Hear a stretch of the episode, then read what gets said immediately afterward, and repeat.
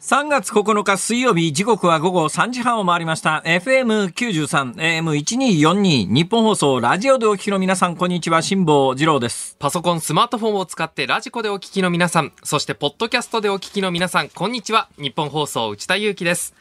日本放送、辛坊二郎ズーム、そこまで言うか。この番組は月曜日から木曜日まで辛坊さんが無邪気な視点で、今一番気になる話題を忖度なく語るニュース解説番組です。今週は増山さやかアナウンサーがお休みのため、入社2年目日本放送、内田祐樹が今日まで代打を務めます。よろしくお願いします。世の中で、はい。まあ私、基本的に情報というのはとっても大切なものなので、はい世の中にいらない情報とか、役に立たない情報とか、そういうものは本質的にないというのえがえ私の立場でございます。はいだからどんな小さな情報でも、やっぱりその小さな情報をつなぎ合わせていくことで大きなことが見えてくるくることがありますから、はい小さな情報が大切なんですけども、はいでもやっぱりそうは言うものの、本当にどうでもいい情報ってあるんだなと、今ふと思ったのが、はい私の手元にですね、えー、で内田祐樹くん情報っていうのがあってですね あ、あ、私の、はい。内田祐樹くんの理想の女性が森山みくりさん。はい本当にどうでもいいよな。えーっと。なんだよ、そこうでのすか森山みくりって。聞いたこといやこのねえ森わ。山みくりさんは、あの、ドラマの、逃げるは恥だが役に立つって。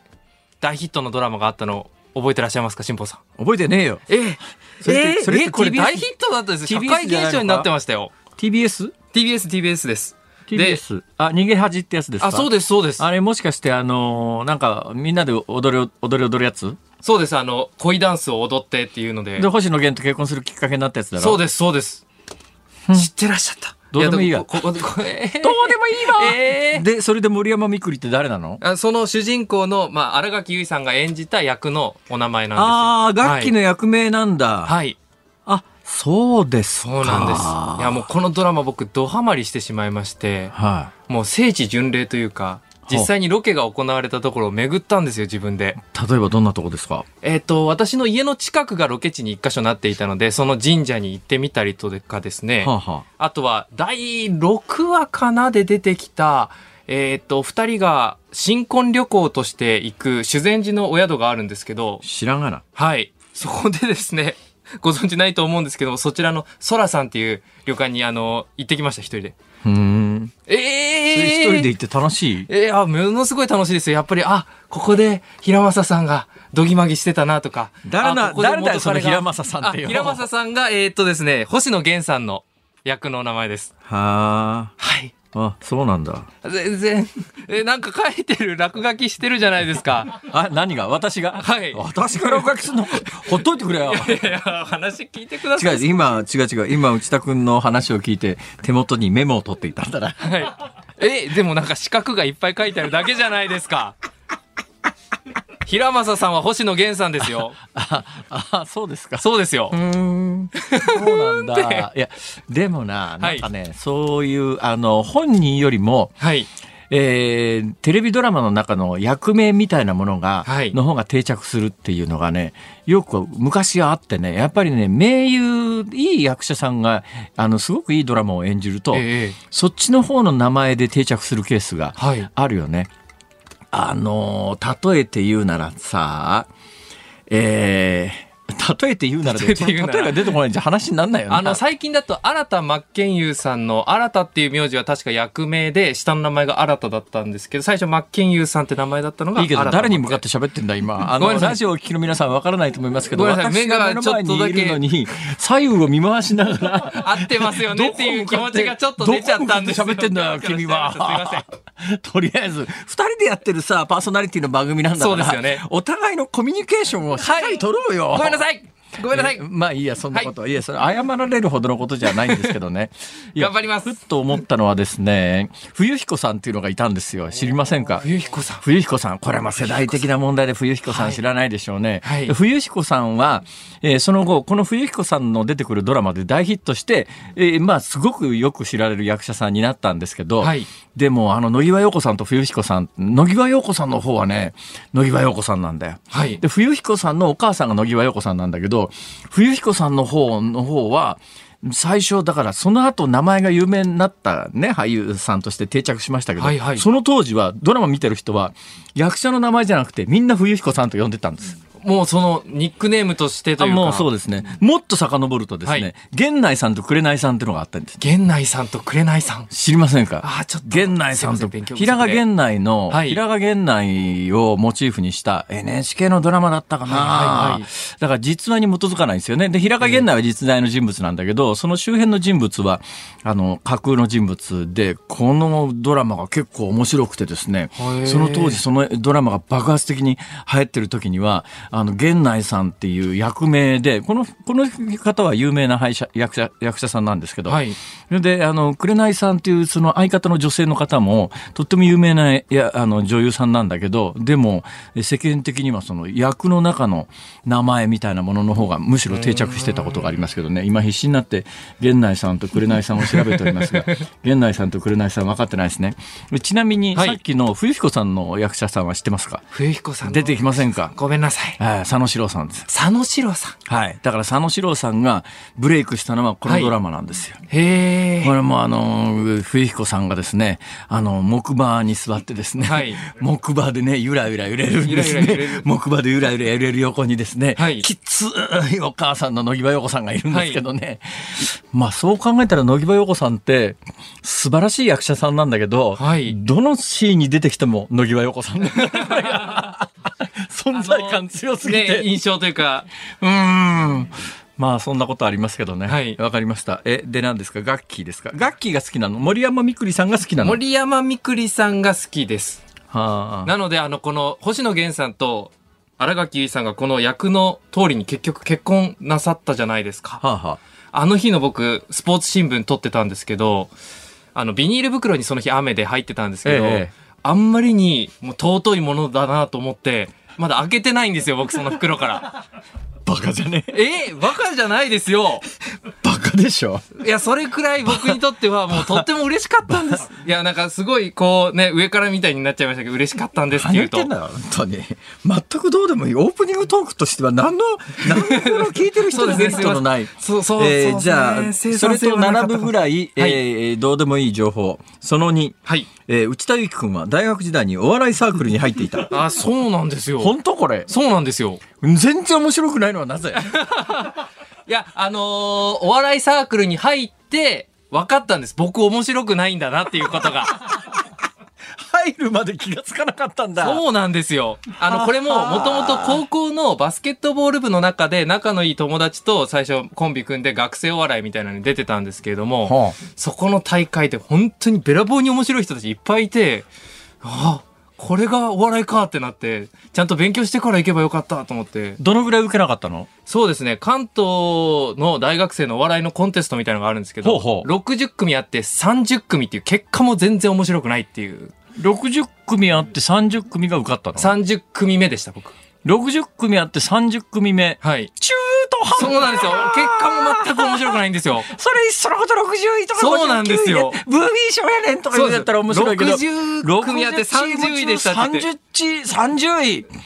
何にも面白本当くないにじつゃなまいんでなすいな、そか。れ。そうなんですよ。なんだよ、それ。そうですか。そうなんです。ボケをやっておりまあした。え、ボケやってたのボケをやっておりました。だってそうじゃないですか。今、ラジオやってて、私のツッコミ一つもハマってないじゃないですか。いやいや、ツッコボケミのも、才能ボがケないもハマってるとはあまあ思まえあ、ない確んだけかに。どいさ。や、ボケてるつもりは一個もないので。ああ、そうっすかそうです、そうです。本当に、本気で僕がボケたらもうすごいで すよ。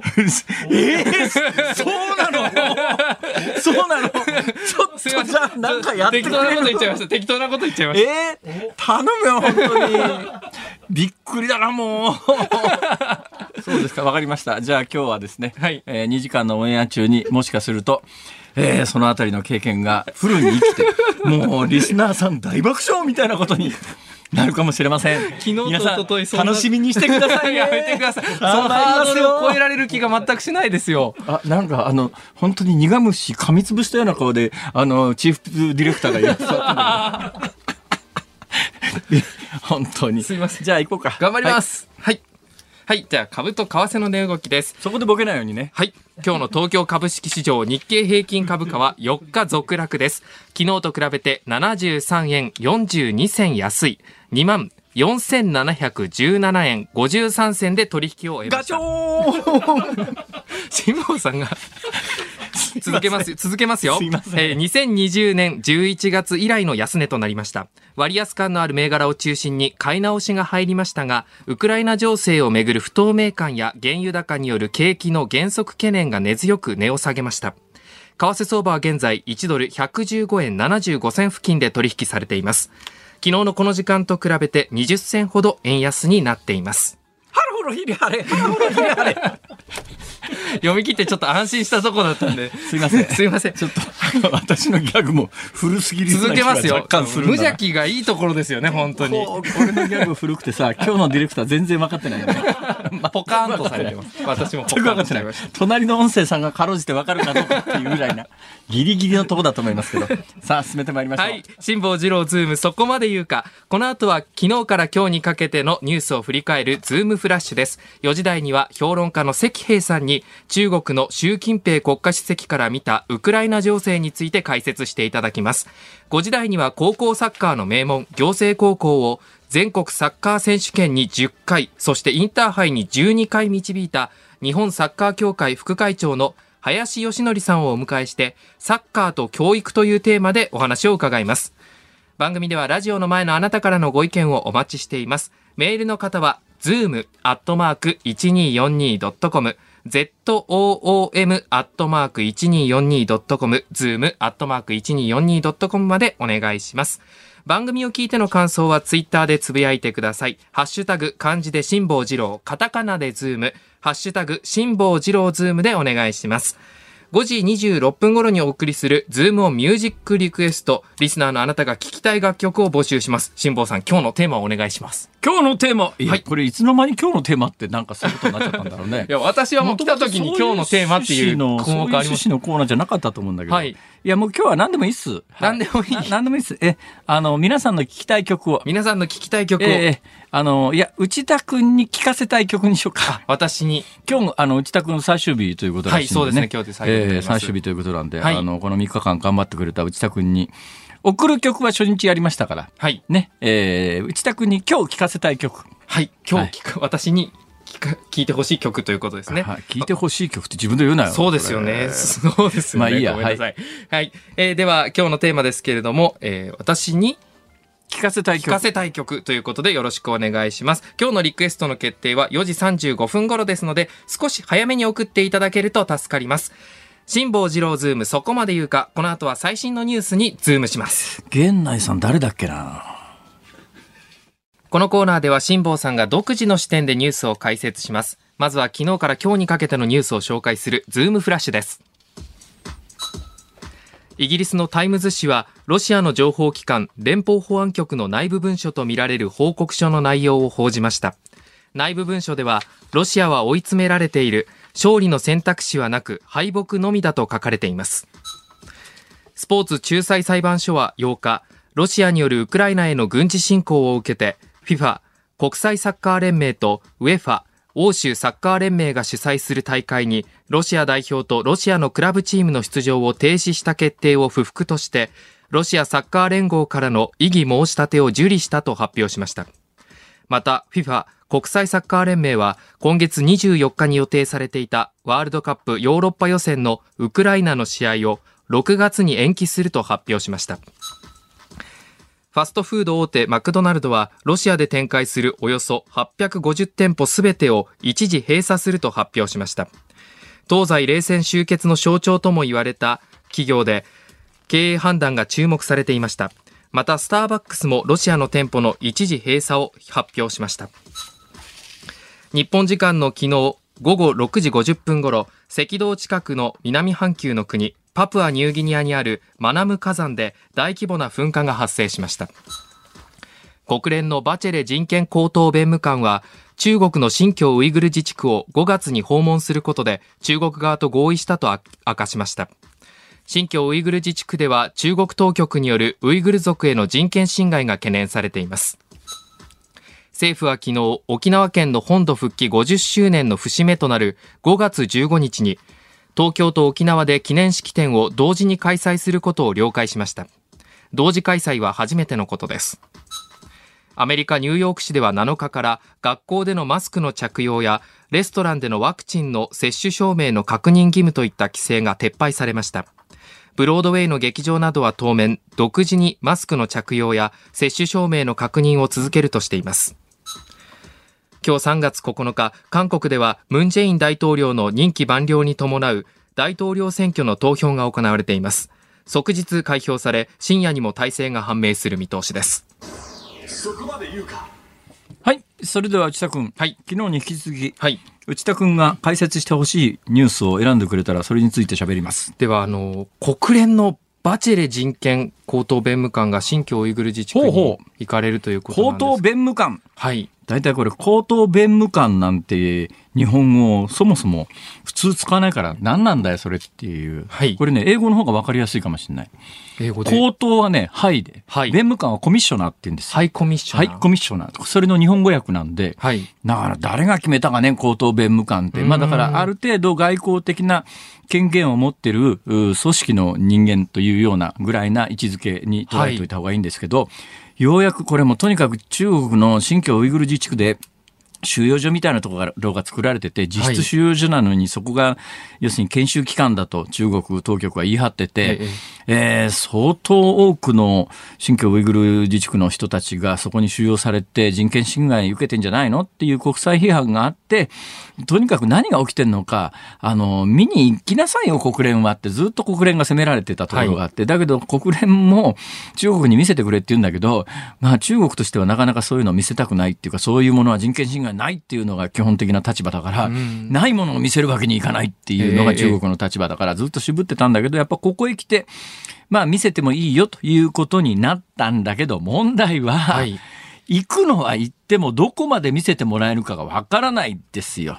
だから完全に観光ガイドみたいなことになる可能性もええないとは言えないからね、同じようなケ,、えええケースで言うと、今回の新型コロナの発生原因がどこにあるのかというのを調べに WHO というね、国連、まあ、あの、国際機関はいの専門家の人たちがチームを組んで、組んでいったけれども武、漢に。結局、向こうが用意する、あの、観光ガイドコースみたいなところだけ見せられて、えー、あのーウイルス漏れは研究所からはなかったようですって、どこを見てそういう結論に達するんだよっていうことがあるから、はい。まあ、今回、まあ、一歩前進なんだけど、はいえー国連の重要な人物が、新疆ウイグル自治区に実際に入って中を見るということは重要なことなんだけど、問題はそこから先で、どこまで本気で見せる気があんのかと、どこまで本気で、その、バチェレさんという人は中国行って調べる気があるのかっていう、はいそこが問われている話なんで、まあ、まあ、これ、このニュース自体は、まあ、入り口のニュースかなっていう、そんな感じですねこ。れ行ってからがどちらかといえば大事なとこまあろもにちなろるっんて。ことだから行って何をするかですね。はい。それがまあ5月ですから、ちょっとしばらくそのニュースには時間が空きます。さあ、続いてどれ行きましょうか。アメリカのニューヨーク市でマスクの着用あ、これですか義務化されなくなったなっていんうか私が予想してたやつと全然裏、裏ばっかり行くよあーすね。みません。いや、私、よくそんだけ裏ばっかり攻められるな。 いや、あの、まあいいや、マスクがどうぞ。あの、私、アメリカのニューヨークのバスケットボールチームも好きでして、知らんがな。はい、が好きなんですけなどんも。かバスケットやってたって噂そうがなあるんでよす。ね。 14年ぐらいバスケットボールやっていて。全くそんな風に見えないよね。基本的になんか運動してるように見えないんだよねええずっとバスケットボールやってたんですよ。えーラジオをおちっちゃ聞いき頃のから皆さんは分かんないと思いますけれども、なんかね、一言で内田くんの、あの、外形を描写すると、生っちょろいっていう、そんな感じです。それを言ったらなんか電球の調子が今悪くなったんで すけど。錯覚だよ、それなんか生っちょろいんだよ。だからなんかね、うん、まあ、例えて言うならそうだな、もやし。もやしもうちょっとえー色づきの悪いきゅうり。きゅうり。なんで野菜なんですか、僕。いや、野菜でしょ。野菜肉か野菜かといえば野菜のイメージだろいや。肉ですよ。えビーフですよ。えティーボーンステーキですよ。えええって、いや、それなんかね、自分に対する認識が極端にずれてるよそれ的外まれず。大切なのは自分をし、己を知り、他人ね、あの、孫子の兵法でもね、敵を知り、己をしし知れば、百戦危うからずというのがあるんですけど、はいまず内田君に大切なのは、自らを客観的に認識するという。これが人間にとっては一番難しいことなんだけどね。はい誰も自分のことなんか客観的に見られないんだけど、はいあまりに内田君の場合は、自己評価と客観的評価が違いすぎるのもやで、しそとティーボこーをンステーキじゃん、そこをまずこう、ギャップを埋めない。いやそんなことどうでもいいや。はいすいませで、んニューヨークがどうしたってあでバスケットボールチームの選手がニューヨークでだけあのワクチンを打ってないと試合に出られなかったんですけどあーこれが解除されることによって出られるようになるんですよ。あ、そうなの。そうなんですへえでまあ今アメリカ感染者数激減というかぐーっと下がってるじゃなピいでーすか。ク時の大体ね、アメリカ全土で10分の1と言われてますね。ただし、実数自体ははい相当多いのよ。だからはい日本なんかに比べても多分実数が、もともとの分母が大きいからね、10分の1中だって、うんそれでも相当感染者はいるんだけれども、 5万やっぱりオミク人くらロいンの特性も考えて、いやいや、むしろこれ社会を止める方が、えー害が大きいよねって、もちろんあの、一部の専門家の中には、えーちょっと早いんじゃないのっていう意見もあるみたいですですけれども、それよりやっぱり正常化の方に、これまあアメリカだけじゃなくて、ヨーロッパの国は今、軒並みそういう状況だからうね。んえ日本ってこの後今ちょっとずつピークアウトしてるみたい完に全に言ピわーれクてアるウトしてますね。はいこ。の後はこういうことを考えていかないといけないんですかね。やっぱあ、もう今そうなりつつあるのは、世論調査を見ても明らかなんで、え一時やっぱりね、世論調査的に見ると、コロナに関して言うと厳しくすればするほど政治的に人気が高まるっていう、政権支持率が上がるっていう相関関係があったんですが、最近は直近のここ1ヶ月ぐらいに行われた各社の世論調査を見ると、はい軒並み、やっぱり今のマンボウって聞いてないんじゃないのと。で、これ以上やっぱり厳しくする、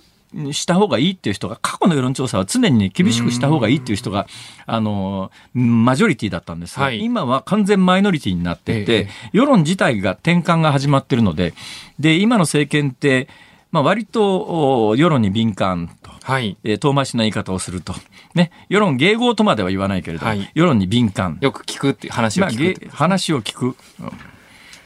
なんだその体制派みたいな言い方は。いや、あの、総理はね、そういうふうにおっしゃってたんで。ああまあいいや。 まあ、ということで、はいその世間をよく聞く総理大臣の、えー雰囲気としては、はい。おそらく今の感染が完全に収束したと見られる段階に来たところで、はい。えー感染症法上の位置づけも含めてはい見直して、社会全体を正常化する方に持っていくだろうな。私の見通しで言うと参議院選挙前っていう感覚ですけ7どね。月より前ぐらい前ですねああ、じゃあだ夏から前ゴールン。デンウィーク、だから GoTo いつ始めるかなんですけど、ああ、GoTo トラベルとか。 GoTo をゴールデンウィークの前に解禁するか、後に解禁するか、はい。そのあたりが今ね、えー政権は一番頭悩ましてるとこだと思いますよ。だからそのあたりで解禁するんだけど、ゴールデンウィークを挟んで前にするのか、後にするのか。私は今の政権のいろんなこう、えー態度を見ていると、ゴはいールデンウィーク明けぐらいに GoTo 解禁するかなっていう感危じ険が。だと考えてってことですか、うんゴールデンウィークを。っていうかね、いろんなファクターがあるわけですよ。はゴいールデンウィークって、えー別に GoTo がなくても、はい人が動くので、そうですよねえー人が動くので、つまりた割と高い値段ではい旅行が売れたりなんかするんで、えええじえゃあそこは別に補助出さなくてもいいかな、それが上げたぐらいかなっていうような考えをする人がきっと政権の中には多いだろうという気がしますうーんなるほが、それはもうちょっと今更、今予測してもね。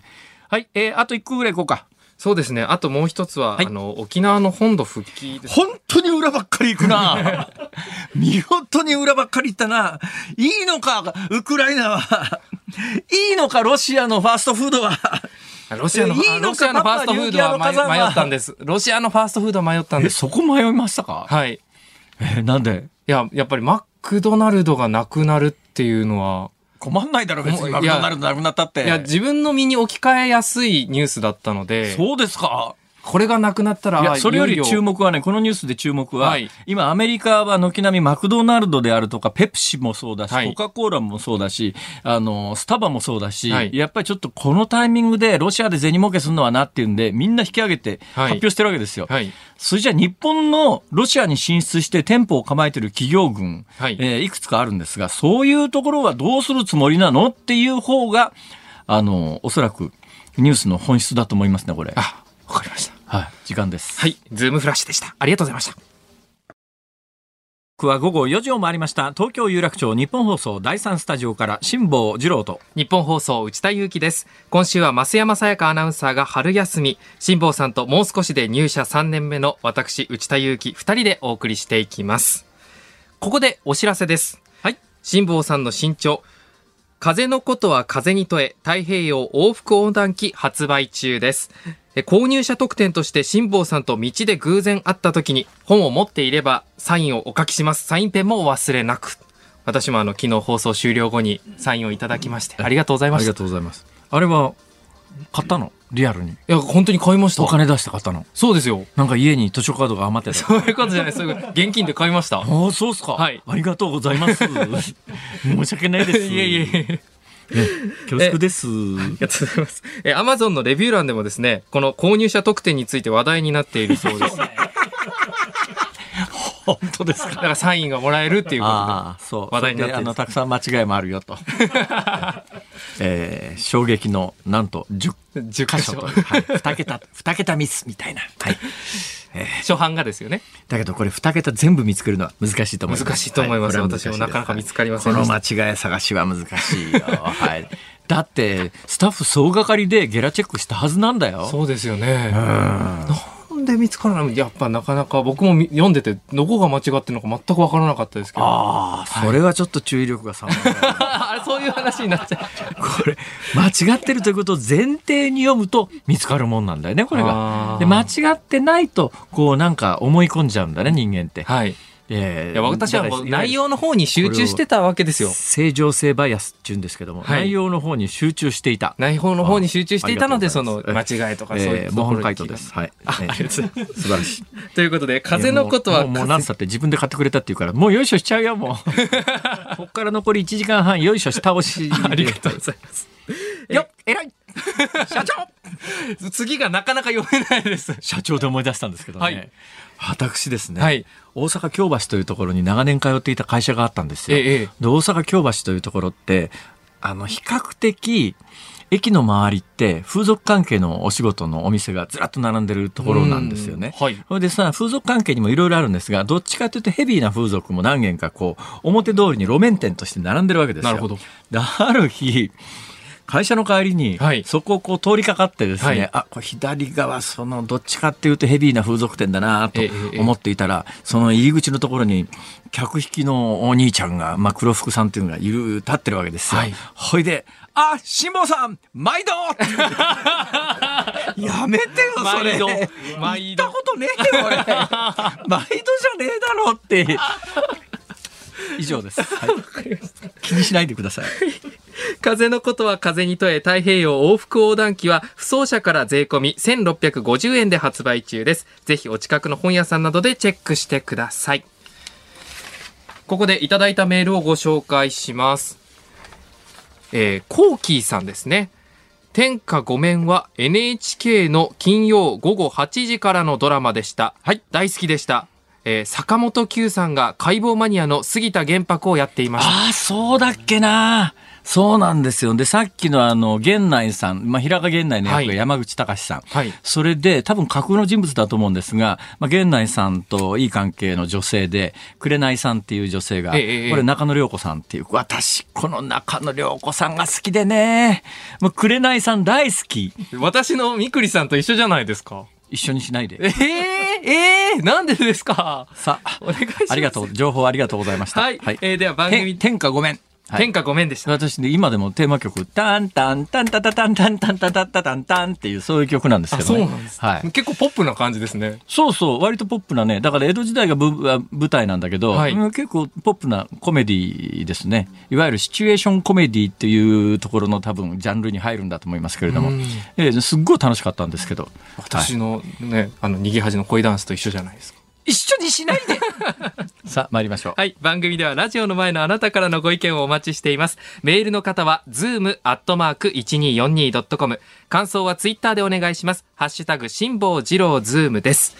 5時24分頃のズームオンミュージックリクエストもお待ちしています。今日のテーマは、内田祐樹に聴かせたい曲ということでよろしくお願いいたします。この後は評論家の関平さん登場です。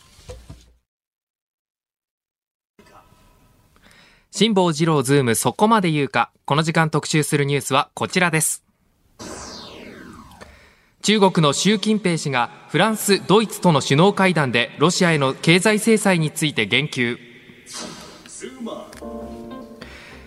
中国メディアによりますと中国の習近平国家主席は8日フランスのマクロン大統領、ドイツのショルツ首相とオンライン会談を行いました。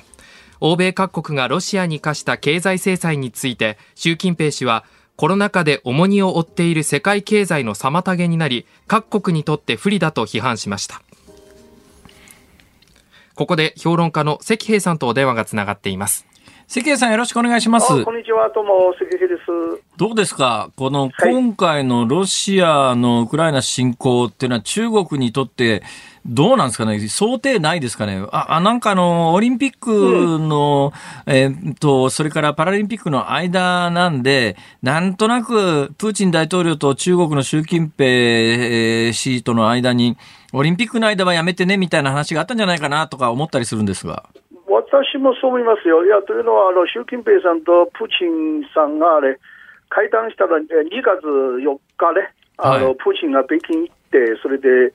えー、北京オリンピックの開幕式に参加して、えー、それ習近平と会談して、えー、その中でいろんな話があったのではないか、しかもあのその会談において、習近平が要するにプーチンの戦争に対して、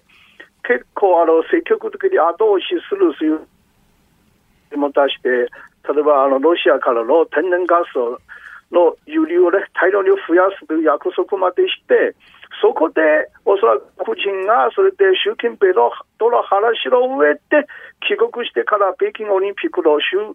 えー、あの終了を待って、それでもう侵攻に、ね、踏み切ったという経緯からすれば、ええ、結構あの、2人でいろんなことを、まあ、あの相談したのではないかと思うんですけどね。どうん、となると、まあ、中国にしてみたら、ウクライナへの侵攻は織り込み済みだったと思うんですが、ただ私ね、うん、中国にとってもペ、えー、プーチンにとっても、あの、想定外だったのは、世界がこれほど反発して、ウクライナがこれほど持ちこたえるとは思ってなかったんじゃないかなと思うんですそうです、そうです。習近平当時の思惑が、要するに、もし、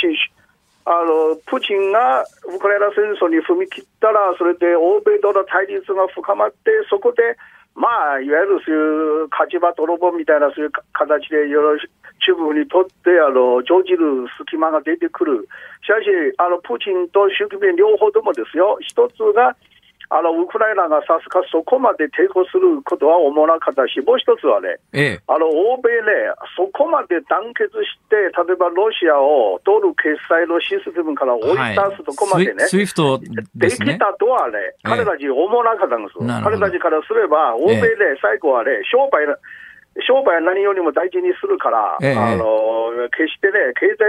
済、ウクライナのために欧米の経済利益を絶対犠牲にしないと彼らには踏んでいたんですが、それが大きな誤算になったんです、ねえー、そう考えると、どうなんでしょうかね、今回、あのすんなりウクライナ侵攻が実現していたら、中国はじゃあ次、台湾やっちまおうかと思って、も当然っていうかそういう流れかと思ったんですが今の流れを見てるとなかなか中国も台湾はそう簡単に攻められないよねっていう印象を持ったんじゃないかと思うんですけどそうですね、おそらく中国当初の一つの思惑はね、要するにプーチンの戦争を後押しして、プーチンが戦争にやると、じゃあ、欧米社会がどういう反応するかね、ええ、中国にとって一つの,、ね、あの観察テストにもなるんです。はいはい、自分ロシアのケースを見て、じゃあ自分たちはどう行動するか。ええ、で、今ね、今の状況、一つが、戦争自体が、プーチンの戦争自体うまくいっていない。はい、もう一つが、欧米がさすがそこまで団結して抵抗した。ええ、あいや、ロシアに対抗した。そこはね、え、習近平中国ののとって、あの、台湾、併合戦争の発動にとっては悪い、いい材料じゃないんですわね。なるほど、なるほど。要するに彼たちの判断が結構難しくしてること、えー、面もあるんです。となると、まあ、日本にとっても、やっぱりこうやって西側各国と足並みを揃えて、あの、ロシアには厳しい態度を取るというのが、われわれ自身にとっても大切なことですよね、大事、大事です。むしろね、逆にね、正直、日本も、アメリカみんなね、ウクライナの人々に助けてもらったんですよ。あもしウクライナの人々が抵抗せずにね、すぐ降伏してしまったら、ええ、それこそ習近平が元気づけられて、ええ、まあ、いつでもまあ台湾攻め込むぞという話になるんです。むしろ我々がウクライナにね、救われたという面もあって、ただしそれだけでも、それでも油断できないんですわね。えええ、むしろ我々がプーチンの戦争にね、対してより強く対あの姿勢えーに出るということが、むしろええそれがまた習近平の戦争に対する抑止力にもなるんですええよえね。えええだから我々強く出ないとあかんですよ。どうですか現状、岸田政権の対応っていうのは、関平さんの目から見るとかなりぬるいですかまあ、あの一応、まああの、アメリカに追随して、あのえーまあ、ややるべきことをいろいろやっていますけれども、でも、やっぱりね、どっちかといえば、 あのあのもうちょっとね、あの強い姿勢でね、あのの望んでほしいですわね。 ねなるほど。さて、関平さん、今、あの、中国は人民代表大会、いわゆる、まあ、あの、よく国会って言い方されますけれども、まあ、日本の国会とはだいぶ違うだろうとは思うんですけど、うんただ、まあ、一応、中国の国会のようなものが開催されてるって、これニュースになってますが、その中で、えーっと、関平さんが、あの、かねてからいろんなところで言及されてた、あの、鎖で女性が繋がれて、なんか小屋みたいなところに入れられてたっていうのが、国会でも取り上げられたっていうような話が伝わってきましたが。いややっぱりね、あのそこがあの全国民がすごく関心を持つという出来事であって、あのまあ、どこの家にも、まあ、あの家族にも女性がいるんでしょ。ええだからみんなね、それ一言とは誰も思わない。今回そこの話って中国ではどのくらいの騒ぎになってたんですかでいや、いい時にね、あの結構大きな騒ぎになったんですよ。ええあのそれで今、あの全人代の前に中国政府がそれをあのこの事件が起きたこの法権という県の幹部たちを全部クビにしたことええで、ええなんとか沈静化を図ってるんですけど、しかしえ、それは根本的な問題の解決にならずにして、やっぱり今、中国でね、ええあの女性、子供のね、あの誘拐というね、非常に盛んですよ。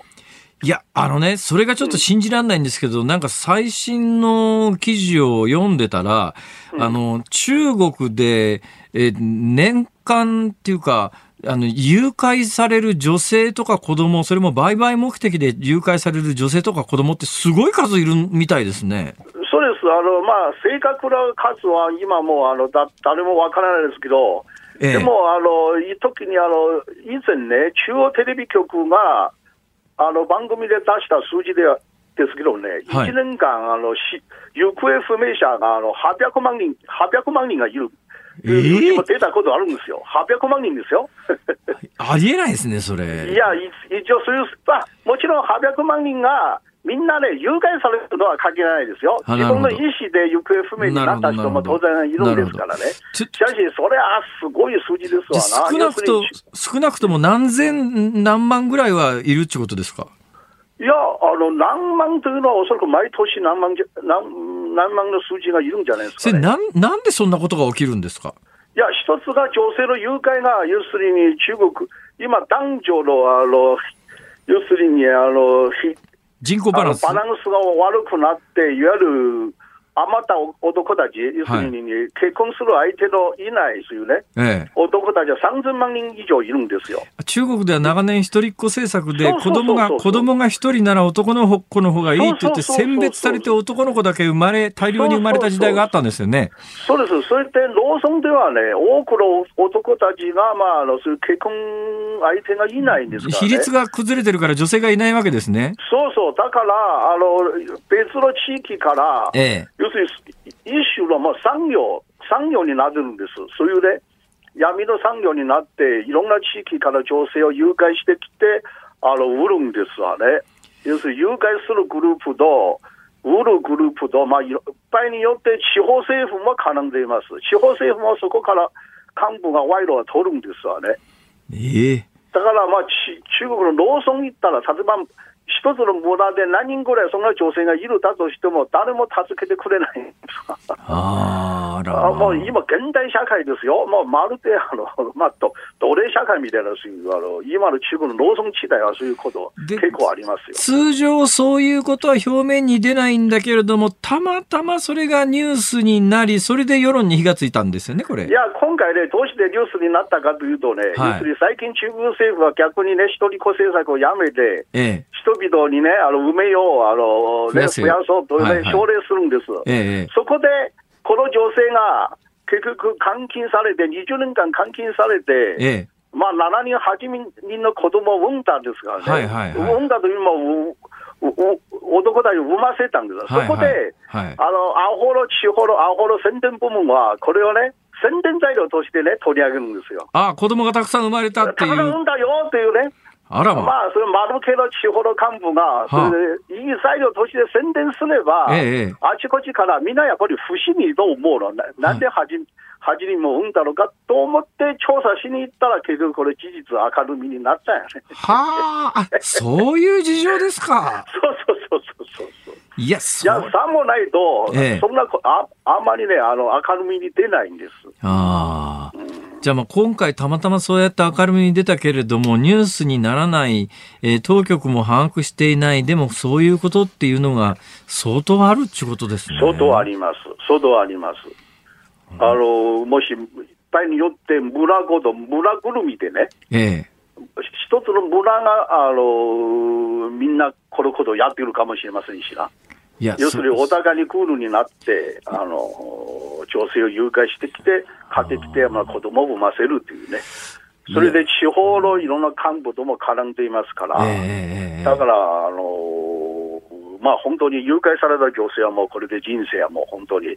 めちゃくちゃにされてしまうんですよなそうですよね。だから、あの、今のウクライナに対するロシアの侵攻も21世紀の今そんなことするかなんだけど、実は、おまあ、そんなことはあるかっていうようなことが他にもたくさんあるっていうことですね、この世そ界には。うですね。あの、特に中、例えば中国の場合ね、ええ日本とか、しほとんど信じられないようなことが日常的に起きていいまやす。でもね、それがね、すごく違和感があるのは、私何回もあの、この10年ぐらいに、えー中国の大都市行ったんですが、うん中国の大都市行って普通に暮らしてると、そんなこと全く見えないじゃないですか。いや、それは見えないですわ。ただし、ただし大、大都市でもね、結構子供の誘拐が多いんですよ。いや、誘拐というの、というよりも、ええもう、例えばおじいさんはね、はい。大都市のおじいさんが、おばあさんは孫をね、街の中に散歩しに連れて行くでしょ、ええええええそれ突然、何人ぐらいの男たちがあの出てきて、おおじいさんを殴って、それで、あのおじいさんを無力、何かね、反抗する能力のないように状況すれば、子供そのままさ、あの誘拐していくんですそれわ子供い誘拐してどうするんですかや、売るんです。誰が買うんですかいや、それまた農村で買うんですよ。要するに農村は、要するにお金出して、調整買って子供を産ませるか、あるいはまあいっそのことね、ええあのまあ要するに幼い、まだね、物心ついてない子供を買うんです。うーん。要するにか買ってから、あとはまあ自分のね、自分の子として、まあ、あ要するにこの、あなるほどよ要するに中国人は農村ではそういう意識が強いでしょ、要するに後付きが欲はしいいはいというはいことはだいな。はいはいはいはい。いやーいや、ちょっとやっぱりこの21世紀って日本で普通に暮らしてると、あの、想像もつかないようなことがまだまだ世界で起きてるっていうことですね。いや、まあ、むしろ逆に日本の方が、世界的に珍しくあ、ねなるほど、平和で、あの、あ、そうい穏うふうやにかな見るべ国きでですすわか。な。わかりました。関谷さん、今日はあの、リモートで、あの、ありがとうございました。今度はぜひまたスタジオにお越しください。わかりました。ははいい、またぜひ声かけてくださ。ありがとうございましたありがとうございましたどうもどうもはい。評論家の関平さんにお話を伺いました。以上、ズームオンでした。 Zoo. 日本放送辛坊治郎ズームそこまで言うかをポッドキャストでお聞きのあなたいつもありがとうございます増山さやかですお聞きの内容はポッドキャスト用に編集されたものです辛坊治郎ズームそこまで言うかはラジオの FM93 AM1242 に加えてラジコでもお聞きいただけますラジオラジコではポッドキャスト版にはないコンテンツが盛りだくさんアトムさん吉田ゆきちゃんの中継企画さらに辛坊さんが「夕刊富士」の気になる記事を解説するコーナーそして辛坊さんが聴きたい曲をお送りする「ズームオンミュージックリクエスト」などポッドキャストでは聞けないあんなことやこんなことがいっぱいです。ポッドキャストを聞いた後はぜひラジオラジコで辛坊治郎ズームそこまで言うかをお楽しみください。ここで皆さんからいただいたズームオンミュージックリクエストをご紹介します。ありがとうございます今日のテーマは、はい内田祐樹に聴いてほしい曲ということで、はいはいはい、聞かせたい曲。聞かせたい曲で、はい、よろしくお願いします。えー、いただいたのは、ラジオネーム、タンファンさんです。はい。辛坊さん、内田さん、こんにちは。内田アナのお聞かせしたい曲内田アナにお聞かせしたい曲として、ほうほう天下御免の主題歌、船出の歌をリクあれ、エストしま船す。出の歌って言うんだ。えーこの歌は出演していた、つか、つ、つさか正明さんと秋野大作さんが、あ、つさか正明さん、ん山口隆さん、林隆三さん、そしてつさか正明さん、現、秋野大作さんが歌っていました。ごめんわなさい。かんねえよ。ごめんなさい。何言ってんだよ。 まあいいや。えー、へえ、天下ごめんの主題歌ね。ほう、懐かしいね。聞いてみたいけど、それ音源あんのかな どうなんでしょう。はい。えーそれから何の歌、茨城県の石岡市裕二さん、はいえー星野源さん、恋、内田君、さあ踊ろうということで、なるほど。いただいております。それから、府中市のパールホワイトさん、内田アナに聴いてほしい曲は、冬彦さんの主題歌、サザンの涙のキッスです。これからも応援させていただきますね、という。あのね、その冬彦さんの出てた、はい冬彦さんって超マザコンの男性ええええのええ映画なんですよ。いまあテレビドラマで。えっとね、奥さん役がね、これまあ有名な女優さんですね。ええで、あの、それのお姑さんが、はいお姑さんが、あの、野際陽子さん野際陽子さんっていああう。そうだから、冬彦さんのお母さんが野際陽子さんなんですけど、姑さんとこれがね、壮絶なマザコンでね、はい。すごいのよ。うん角地佳子さんだっけな、ねあのお嫁さんははいえーまあいいや冬彦さんの主題歌の冬涙の彦キッスさん。あ涙のキスねサザンね、はいはいはいはいはいえーそれから、神奈川県横浜市、国昼さん。今日のズームオンリクエストですが、水戸黄門の主題歌の、ああ、人生に涙ありをリクエスト します。人生楽ありゃ雲あるさで始まる1番、人生勇気が必要だで始まる2番、まさに内田君に聞いてもらいたい歌だという。本当ですね本当です私ねの勇気という名前にもかけてくだ内さ田い。君内田君応援歌としてはいいねはい、いい素晴 らしい楽ありゃあ素晴らしい選曲だと思いますはいえーそれから、葉山の藤原さん。はいえー本日のリクエストは井上淳さんのお世話になりました。 四方八方からコメントできる百戦錬磨の辛坊さんを相手に内田君としては3日間の長丁場だったと思いますが、いい経験をされましたね、ということでした。またいじられに顔出してくださいということも書いてありますね。それから、千葉市美浜区の竹弘さん。えー内田さん3日間増山さんのお留守番お疲れ様でした、えー僕は内田君とそして飯田君と同じ横浜国大の OB ですへえということで、えー佐々木久夫さんの宇宙戦艦ヤマトなんで戦艦とかけてくださったんですね私が横浜国立大学で船やっている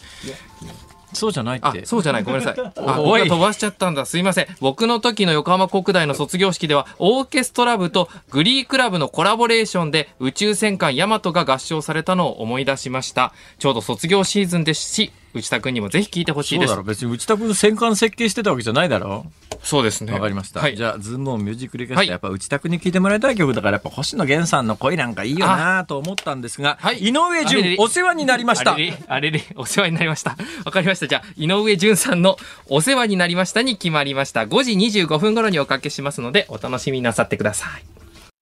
3月9日水曜日、時刻は午後5時を回りました。辛坊二郎です。日本放送内田祐樹ですここでメールをご紹介しますありがとうございます。ニュージーランドからいただきましたえー海の女さんですほニュージーランドのオークランドに住んでいまう。すいいとこですね。住んでいるというか船に住んでますあらま。いや、マリニーナューにジーランドね、結構、うん、あの、ヨット、すっごい盛んなとこですからね。はいで船上で生活しているということで、ええええマリーナに停泊してそこから主人は仕事に行って私はリモートワークなのでいいなあ船の中でコンピューター作業をしていますす。今、だいたい夏だからね。はあす南半球のおーはあはい、ほいで。でオークランドはシティ・オブ・セイルと言われるぐらい、ええ。ヨットの街で私たちみたいに船に住んでいる人がまあまあいますよと。そうですね。で、休みにはちょっとセールに出て楽しんでいます。辛坊さんも船に住むという選択もありなんじゃないでしょう、うんか。ちょっと考えました。ちょっと考えましたけれども、えーニュージーランドはまだいいですね。去年、ほら、アメリカ行ったじゃないですか。はいで、アメリカ行って、私が着いたところの界隈のマリーナを全部聞いて歩いたんですけど、はいはい。アメリカは結構今ね、禁止してるとこ多いんですよ。その船のマ上リでーすナの、マリーナに係留してる船に、まあ、住みは、住み着く人が結構いてですね、私いいだろうと思うんだけど、アメリカ結構ね、禁止してるとこが最近増えてきたっていう、あそうなんですねか世知辛い世の中だな。日本はどうなんでだからニューすかジーランド。え、日本ですかはい。日本は禁止されてるって話は聞いたことがないな。じゃあ、できそうですねだ。から郵便とか配達してくれんだろうか。だから結構あね、ーニュージーランドなんかそういうのしてくれるんだと思うよ。柔軟なんですね、そういったあたりが。日本はもしかしたら住民票受け付けてくんないかもしれないうんね。住所っていう扱いにならないかもしあーだれかならい。役所行ってどこのそこのいや船に住んでますはどうなんだろうちょっと自信がないけど無理かもしれないですねそういうのね割とねお日本って融通きかないんだよああ、郵便結構、うん、で住所とかそういったところか。そうですかじといゃうことでああのいっぺんちょっとお尋ねしたいと思います、コロナが明けたら考えますオークランドですはい、はいオークランドいいですね、番組ではラジオの前のあなたからのご意見を24時間受け付けています。メールの方は zoom.1242.com。ツイッターの方は、ハッシュタグ、漢字で辛抱二郎、カタカナでズームです。ハッシュタグ、辛抱二郎ズームでつぶやいてください。あなたからのご意見お待ちしています。辛坊さんが独自の視点でニュースを解説するズームオン。この時間特集するテーマはこちらです。サッカーと教育。この時間は高校サッカーの名門、東京の行政高校サッカー部を指導して43年、チームを全国高校サッカー選手権大会に10回、インターハイに12回導き、現在は日本サッカー協会副会長として、日本サッカーの未来のために尽力されていらっしゃる林義則さんをお迎えして、サッカーと教育というテーマでお話を伺いまして、あ、う伺います。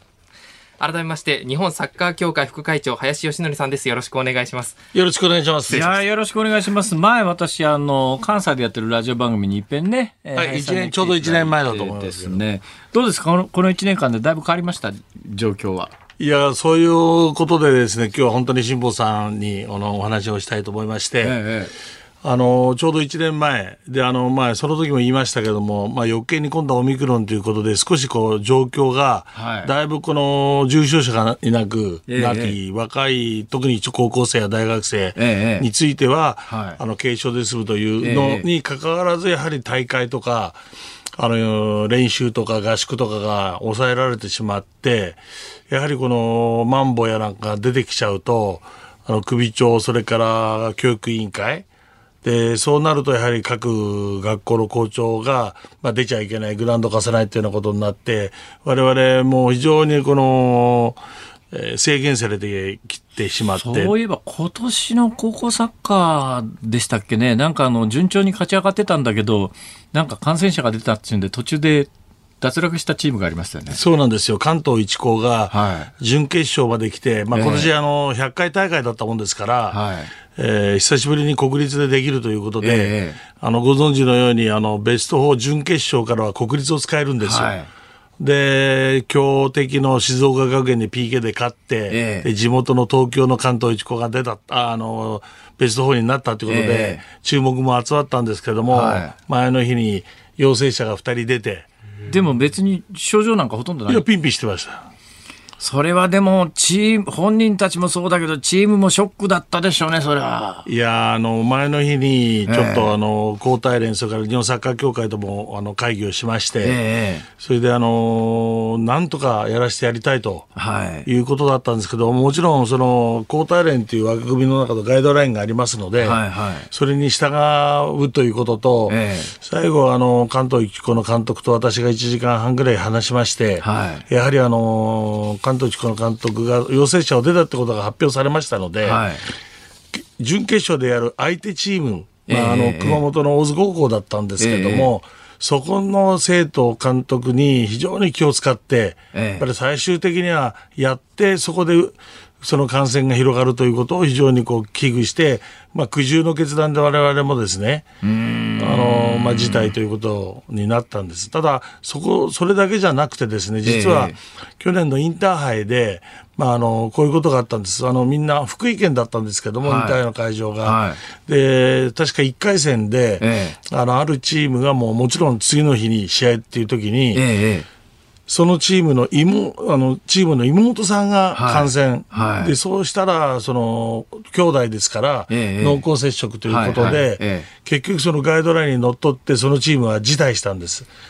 で、そういったことは山ほどありましてね、ええ各県の中でも。えで、まあ、あの、1年前に志保さんと話した時もそうですけれども、やはりサッカーだけじゃなくて、文化祭とか運動会とはかい修学旅行とか、はいここのところで本当にあの、若い、まあ、あの、高校生や中学生があのええ止められてしまっえええてえ、で今のようにその妹さんとかねそれからサッカー部ではない関係ないえークラスの子がなったんで、はい結局隣えーに座ってたからって言って濃厚接触の認定を受けられて、ええ結局ゲームに出られなくなる、ええええええでそういう時に子供たちのそのまあ変な話骨折だとか捻挫事件が来れば治りますけど、はいやっぱ心の傷っていうのは一生やっぱ自分の、そうですねとお兄ちゃんがいるのに自分のためにチームが全国大会出られなくなるとかそうですねええええいええやそういうこうダメージがカウントでいきやないそのれががあのね対策がやっぱりあのしたやっぱりどんどん人が亡くなってって重要だと対策がそれはもう、えうんあの科学的に考えて合理的だっていうんだったらみんな納得するでしょうけどもどうも必ずしもそうじゃないですからね現い状やはそうなんですよ、そのバランスが非常に悪いので、でもう一つ今日あのーまあ、訴えるというかですね、はい実はあのー静岡県に御殿場に時の住処っていう大きなグラウンドがたくさんあって、えええー我々が、あのー合宿とか、はいそれからそこでその本当に女子からキッズから小学生から中学生高校生大学生社会人までええ募ってイベント、あのフェスティバルをやったりそれから合宿をやってる施設があるんですこれ、あはのい九州にもあのグローバルアリーナっていうあのサニックスがやってるところなんですけど、ええええ我々あそこですごくお世話になりまして、はい結局あの子供たちですから低料金で、ええそしてグラウンドも非常に整備されて、ええあの素晴らしい施設があるんですけども、はい2年間にわたって、ええあのできないんですよで我々としても非常にダメージなんですけど、ええもうそこの施設がですね、はい要するにこう収入がないんではあの潰れそうなんですね。ああらまはい、でそういったことがところが全国にいくつもあるんですで、ええこれはサッカーだけじゃなくて少年野球をやっぱり合宿やったりなんかしてるような施設が立ち行かなくなって潰れてしまったら今度はコロナがなななくなってもやはりそういう施設がなくなっちゃうんですよね。ええええええだからこれは僕はね非常に大きなダメージだと思ってるんでだすかよ。らあのよく報道される飲食店なんかは、まあ、ある程度今補助金その他が出て、はいまあ、店によってはごくごく小規模の店の場合には逆に補助金の方が多かったりとかっていう非常なアンバランスも起きてるんだけどもそういうところで全く救済を受けてないところも実は相当あるっていうことですね。その通りなんです。だから、あの、またこのオミクロンが今、うわ、うわ、さっきからだけど、次のね、はい、あのーステレスなんとかっていうのはあはるいけど、はいはいはいこはうい。終わりのない旅になっちゃうと、えでしかも、あの、辛坊さんのこの番組の終わった後の、あの、喋り残しのところで私あー毎日聞いてんですけど、はいはい YouTube でええはいあの、特に、あの、発信していただいててありがたいんですけれど、あの、やはり、なんとかこうやっあの、若い奴らの1年間というのは我々って言ったら申し訳ないけれど、年寄りの1年とわけ違いますかやーら、そうですね。今の学生さんなんかは本当に大学入学しても友達作るもない、ゼミもない、 あそうなんですよ家にずっといるっていう、そういう大学何のために、まあもう勉強するためっちゃそうなんだけど、それ以外の意味もあるわけで、ちょっと、かわいそうっていうか、それ必要ならあれなんだけど、どう、どうもやっぱり必要だとみんなが認識できない状況にいるっていうのが大問題ですね、これはね。そうですね。あのー学校生活って、何ですかね。あの数学の授業が忘れられないなんていうやつは本当に少ないと思う んですよ。それよりも、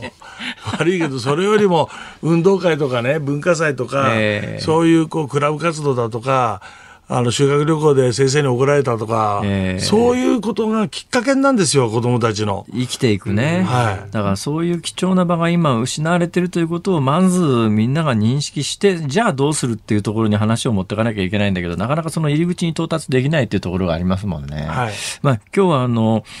えーあの林さんにはサッカーの専門家なんでそこの観点で喋っていただきましたけど日本中の他のスポーツ、まあ、スポーツだけに限らない芸術分野のクラブ活動なんかもそうですけどみんな同じ状況だってことですよねこれ。そうなんですよ。で、これがやっぱり長いじゃないですか。はい。ここで当たって、それで、まあ、こういうとまた怒られるところあるんですけれども、10代、20代で重症者から、まあ、もちろんいないことはないけれど、やはりこのバランスが悪いと思うんですよね。そうですね。あだからミクロとマクロっていうか、あのー木を見て森を見ないようはいな判断で、ええそして、そそのバランスですよね、先ほど言ったように。はいそういったことがそこうですねんなに長く続いちゃうやおっしゃると通りですね、現状はちょっとあまりにバランス、いろんな意味でバランス悪すぎるなっていうのはもう私も感じてるところですが、ところで先生、はいあの先生の経歴を改めて見てすげえなと思うんですが、高校サッカー選手権に10回、インターハイに12回って、高校生でしょ高校生入ってくるって言ったって別にそんなエリートばっかり入ってくるわけじゃないわけで、その人たちを鍛え上げて、そこまで持ってくっていうのは、どんな手使うんですかいや、あのー簡単に言うと東京だけでも300チームあるんですね。はいそして、あの、うちは今、うん志保さんが言っていただいたように、ええ選手を取るとか、ええあのーいい選手だから取るとかってことないんです。え独体制度もありませんし、えええだから受験でみんな入ってきて、ええ。で、あのー当然だからゴールキーパーがいない時もあるんですよ。はあ、ええ、だけど本来は3回連続全国大会行った時にやっぱりその時の校長が、ええまあ、ある程度の成績だったら林取ってもっていうような話もあったんですけど、ええええ私その時に将来的なことを考えて、はいやっぱり先輩後輩っていうのはやっぱり同じ苦しみをなんていうかお同じ受験で入ってきて、ええだからええええこう。特別扱いで入ってくる人がいると、やっぱりちょっとそういうバランスが崩れちゃうってことですね。いだからけど、それで、だけど、その一流のサッカーの人たち、どうやって育てるんですかな、何、ど、秘訣は何なんですかって、もう時間がほぼなくなりましたん で、一言ですけど。いや、あのー優秀な選手入ってこないので、やっぱりうまくやるよりは、相手にうまくさせないっていうようなことを念頭に置い て、まあ、あり邪道ですけれども、ただ、勝つためには、うまくやるよりもうまくさせないはというようなことを、やっぱりあのしっかりと子供らには、ちでょっおとかげさまでうちの子供たちっていうのは非常にこう考える力がありましたので、ええそういったことがこう浸透してきたっていう。ちょっと一遍あのコロナ落ち着いたら、スポーツの勝つ方、秘訣みたいなやつ、またちょっとこれ一遍教えてください。あぜひよろしくおよ願いろいしたしくおます。願いします。いや、今日はお忙しい中ありがとうございました。とんでもありません。ありがとうございました。ありがとうございました。ズームオンミュージックリクエストをお送りしているのは、ラジオネーム、葉山の藤原さん、ハリーさん、踏んだり蹴ったり転んだりさんお三方のリクエストで、井上淳、お世話になりました。お世話になりました。い 名曲だね。1971年の名曲ですが、知ってたや、初めて聞きました。初めて聞きました。初めて聞きましたいい曲だろはい。初めて聞いた人もいい曲だと思うのかしらね。いや、とってもいい曲だなと思いあましそうた。ですか温かくて。ええじゃあもう一遍これ、俺今から歌ってリバイバルでヒットさせようか。辛坊さんが歌われるんですか無理だな無理 だな無理ですはいいいですわかりましたはいどうも内田君ご苦労さんでし本当たありがとうございました。じゃあ最後のお仕事はい。お聞きの日本放送、鶴光市長お宮子様の鶴光の噂のゴールデンリクエストをこの後お送りします。明日の朝6時からは飯田浩二の OK 工事アップ。明日のコメンテーターは初登場です。キャノングローバル戦略研究所主任教研究員の伊藤幸太郎さんです。韓国大統領選挙とロシアによるウクライナ侵攻について取り上げます。そして北京パラリンピックについても番組内でお伝えします。午後3時半からのズームそこまで言うかは私に代わりまして、飯田浩二アナウンサーの登場です。私に代わりましてそううんまあそうか、まあ、アシスタントの日本立語ち位とし置てはとして間違いじゃないけれど、はい、飯田さん。まなあんかそうですね、普段から出てらっしゃる。今ので言うと飯田君がなんか内田君のバックアップで来るみたい なそんなニュアンスだなまあいいかはい4時台にはですね、産経新聞ソウル支局長の桜井則夫さんに現地から韓国大統領選挙の最新情報を伝えていただきまはいす。えー、てなことで、えー、3日間内田君ご苦労様でしたあり辛がとう坊ご治ざい郎まズーしたムそこまで言うかここまでの相手は辛坊治郎と内田祐樹でした。内田君出世しようね頑張ります